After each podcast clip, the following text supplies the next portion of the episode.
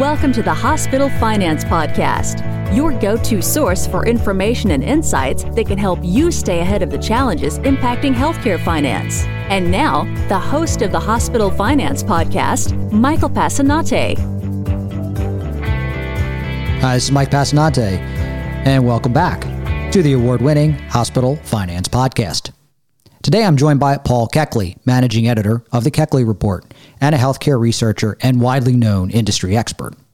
Paul's been a friend of the show for several years and has always been willing to share with us what he sees as major trends in healthcare for the coming year, and he's back today to share his thoughts for 2022. Paul, welcome back to the show. Thank you, Mike. Appreciate it. So, Paul, we always talk big picture with you, and I, I think one of the biggest picture uh, items we can talk about are some of the major policy shifts uh, within the regulatory environment that you see coming in 2022. Can you explain them to us? Yeah, I mean, you start with uh, the current composition of Congress in the White House, and to support um, Biden folks are center left uh, leaning in their policy framework. So uh, Medicare for all is not on the table, but expanded access becomes a mantra, especially going into the 22 midterm election, uh, where they're likely to lose control of the House. The average uh, first midterm for a sitting president is to lose 28 seats of their party. So we suspect this will be uh, a Republican House and potentially a Republican Senate. So that means the policy levers you have to pull are going to be very short term. You've got about a year to pull off as much as you can. So what's that look like? Probably um, continuation of the price transparency policy um, that took effect January 1, 21. The uh, pending uh, No Surprises Act, subject to the court challenges, uh, which has the administration's support and obviously some pushback from hospitals and doctors. Uh, they'll lever um, the Federal Trade Commission to be much more aggressive about consolidation. Um, there's a strong belief inside HHS and inside the FTC that consolidation among hospitals has been particularly uh, disadvantageous to competition and hurt consumers and so on. Um, ironically, incremental policy shifts on drug pricing, uh, though highly popular with the public, um, it's very clear the pharma industry uh, pulls out all the stops to uh, resist changes. So there will be some movement toward an inflation adjusted um, ceiling on price changes for certain classes of drugs. But this wholesale um, drug price controls or linking prices to an international uh, median comparison or uh, even changing some of the patent laws don't appear to be uh, possible. And I guess lastly, um, the policies that are most important to this administration will advance uh, access in underserved populations. So equity is uh, kind of the holy grail in the Biden team, and everything you do has to reflect attentiveness to um, making sure underserved populations, uh, populations of color, and so on, get more than their share of access to the healthcare system. But that's that's just kind of it at a high level. Every day there's something new. That is very true. Um, and of course, there are some environmental trends that challenge healthcare as well. What do you see there, Paul? Um, I guess the role that the technology companies are playing um, to the extent that they become major disruptors in the system around aggregating data or controlling data or facilitating interoperability, which has kind of been uh, not achieved too well in the past 10 years. I think that's part of an environment that we never really anticipated when um, healthcare was being conceived in its current form. Um, I think a second is the amount of private equity that's flowing into the system. Um, private equity has raised about 200 billion more this year to make bets. Um, healthcare is a very attractive industry for bets of private equity and of venture capital um, because it grows and it seems to defy economics most of the time. So I think the role private investment is playing is a second environmental factor that um, I'm not sure the system was really uh, as sensitive to through the years. Um, there's some more that are subtle, like the extent to which uh, employers might be pulling back from taking most of the risk of the healthcare system to taking less risk by pushing more of that risk to their employees or limiting their benefits or in some cases exiting health benefits coverage altogether. Um, and there are probably a lot of others, Mike. I, I kind of, when I think of healthcare in a macro sense, what happens in the technology market is something I follow closely. What happens in the capital markets is something to be followed. The consumer's appetite for changes to the system is one that's a head scratcher because the system gets kind of a C minus overall from consumers for being affordable and transparent and all the stuff that people talk about.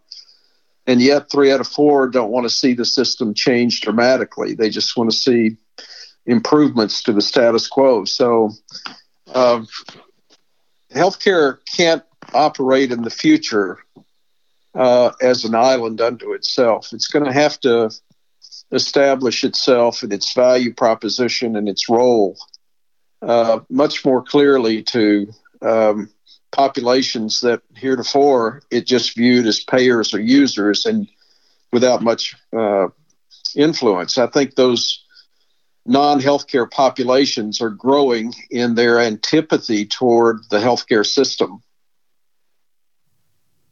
Yeah, definitely more environmental factors than uh, one could count, and perhaps another one that we'll we'll dig into now. You and I uh, had just discussed a little bit about the November CPI uh, numbers, and you were you were digging into that report. So I'm interested in your thoughts on how um, inflation is likely to affect healthcare uh, in 2022. Yeah, um, you know, this was uh, this last month's report was the 39 year high for a lagging 12 month increase prices, 6.8%. Um, and when you peel that data back, it was largely fuel costs that drove most of that, with food closely behind. But when I looked back at where medical services costs, so the way the CPI is constructed, you've got medical commodities costs, which are supplies and drugs and things like that. You got medical services. Uh, medical services cost increased 2.1% uh, on the heels of a 3% increase in 2020 and a uh, 5% increase in 2019. So the reality is that the CPI is being driven higher and consumer prices driven higher by factors including healthcare operating cost, our labor cost, our cost of turning the lights on. And it's not our drug cost and things that we're prone to beat on. Uh, it tends to be the way we operate. And I think that really uh, stands out in the current report. When you look back 12 months, 24, 36 months, and then you look forward and you know that there's a workforce shortage, that everybody in the healthcare delivery system is uh, facing a certain amount of workforce burnout to some extent, and there's an especially uh, difficult situation brewing among our hourly employees and our mid level employees who are not only increasingly in short supply, but the labor market is strong for them. They are able to find uh, employment in other industries and some would say not have to put up with health care. So um, that's what came out of that CPI report. It was fascinating to dig into the data and realize um, we're going to be hearing about this. The Fed is meeting this week, this Wednesday. It'll be on their radar. They're going to essentially accelerate the bond uh, purchasing program to 30 billion a month, which means they'll raise interest rates in March. So you've got a combination of inflation going into 2022, high, higher consumer prices, higher interest costs, which means uh, the folks in healthcare that want to raise their prices uh, better be very careful. And many are going to pay a higher operating cost for their debt um, simply because the Fed is going to push that to kind of slow down inflation. So it's going to be a complicated time. Yeah, and of course, we're recording that here at the end of December, so we'll see what they ultimately do and how things um, yeah. play out. But um, it's uh, it's it's going to be uh, probably a turbulent year ahead economically. It feels like. Yeah, at least the first six months, uh, we have to imagine that interest rates bump up at least 25 basis points or more, and we have to assume that inflation is going to continue in the uh, three to five percent range. Uh, UBS and others have forecast it might be as high as seven. Uh, so we're going to have a bumpy at least first half. All right. Well, let's talk about something you mentioned before, and that's the Surprise Billing Act. Uh, enforcement is supposed to begin January 1st. Uh, what will that look like, and what should providers be doing about it if they're not doing something already? well, you know, it's really interesting because uh, it's a popular bill with Congress and with uh, consumers. The notion that you shouldn't be surprised when, for instance, your emergency room doctor is out of network, but the hospital emergency room is in network, and that uh, you can get billed for the out of network difference. Um, so, what the bill basically does is it said we're going to create a mechanism for making consumers aware of the network status for their providers and um, a remedy where they're hit with a bill they didn't expect. And that remedy is set based on how insurers have set payments for in network rates. Well, where doctors and hospitals have pushed back is they've said the insurance companies don't pay enough for this stuff to start with. So they oppose the No Surprises Act, not because they don't uh, acknowledge that the surprises need to be at least limited, but because what they're going to be reimbursed is set by insurance companies rather than by something that uh, the docs and hospitals think they should be paid.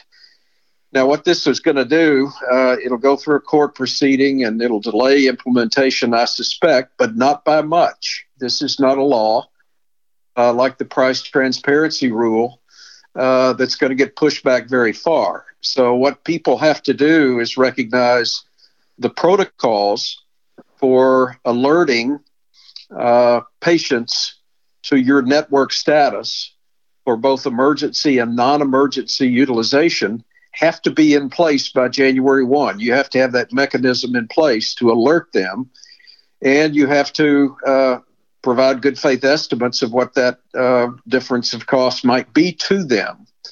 Uh, it's likely that this is going to stand as written. Uh, I doubt the uh, hospitals and doctors will uh, win their challenge because uh, the insurance companies provide a bona fide basis for that median network, network rate which um, many in the third party payer world would say is adequate to pay services. So it's again uh, Shia Sunni conflict. It's insurers versus providers. Well, nothing, nothing new there, I suppose. Nothing new. Uh, nothing. so, um, my last question for you, Paul, and unfortunately, it, it still kind of hangs over us a bit and that's COVID. Um, how do you see that impacting healthcare in 2022? Yeah, I mean we we crossed 800,000 death uh, plateau this week, and um, Delta is still a variant with uh, a certain amount of unknown uh, complexity. So, what we know for sure is that um, hospitalization is now highly regionalized. The Northeast and the Great Lakes getting hit hardest right now, but the variant tends to move aggressively. Uh, I believe the um, variant will be manageable through the current vaccine cocktails that we have uh, by the second quarter of the year. That's when we would expect north of 70% of the population to have uh, all three shots. And now we're in a management mode. What does it mean for the healthcare system? Uh, we knew in the first three months uh, of COVID 19, uh, wave one, um, elective procedures were down 46%. But by the end of the year, uh, 2020, all, all of that volume was recovered. So I think there'll be a dip in cash flow, but we'll recover. Um, I think the bigger questions about um, the pandemic preparedness and the next variance is whether we learned any lessons. Uh, the communication in the first and second waves has been horrible. In, there's been confusion between NIH, CDC, the FDA, um, and we're going to face kind of a moral imperative to play a much bigger role in the world's availability of vaccines and tests, which we have not done. Uh, we've not been an active participant in uh, as other countries have been. So uh, I'm expecting that uh, we're looking at it through the second quarter of the year as an active part of the public health uh, strategy. But at a policy level, uh, we're stepping back and doing things like how do we step up our interventions in developing countries? How do we integrate public health programs with local health systems uh, much more effectively? Uh, and how do we get the CDC, the NIH, the FDA to be on the same page and speak with one voice? Paul, I always learn something new when you and I chat, and um, want to thank you so much again for coming back to the show today. Thank you, Mike. Always enjoy it. This concludes today's episode of the Hospital Finance Podcast. For show notes and additional resources to help you protect and enhance revenue at your hospital, visit Besler.com forward slash podcasts. The Hospital Finance Podcast is a production of Besler. Smart about revenue, tenacious about results.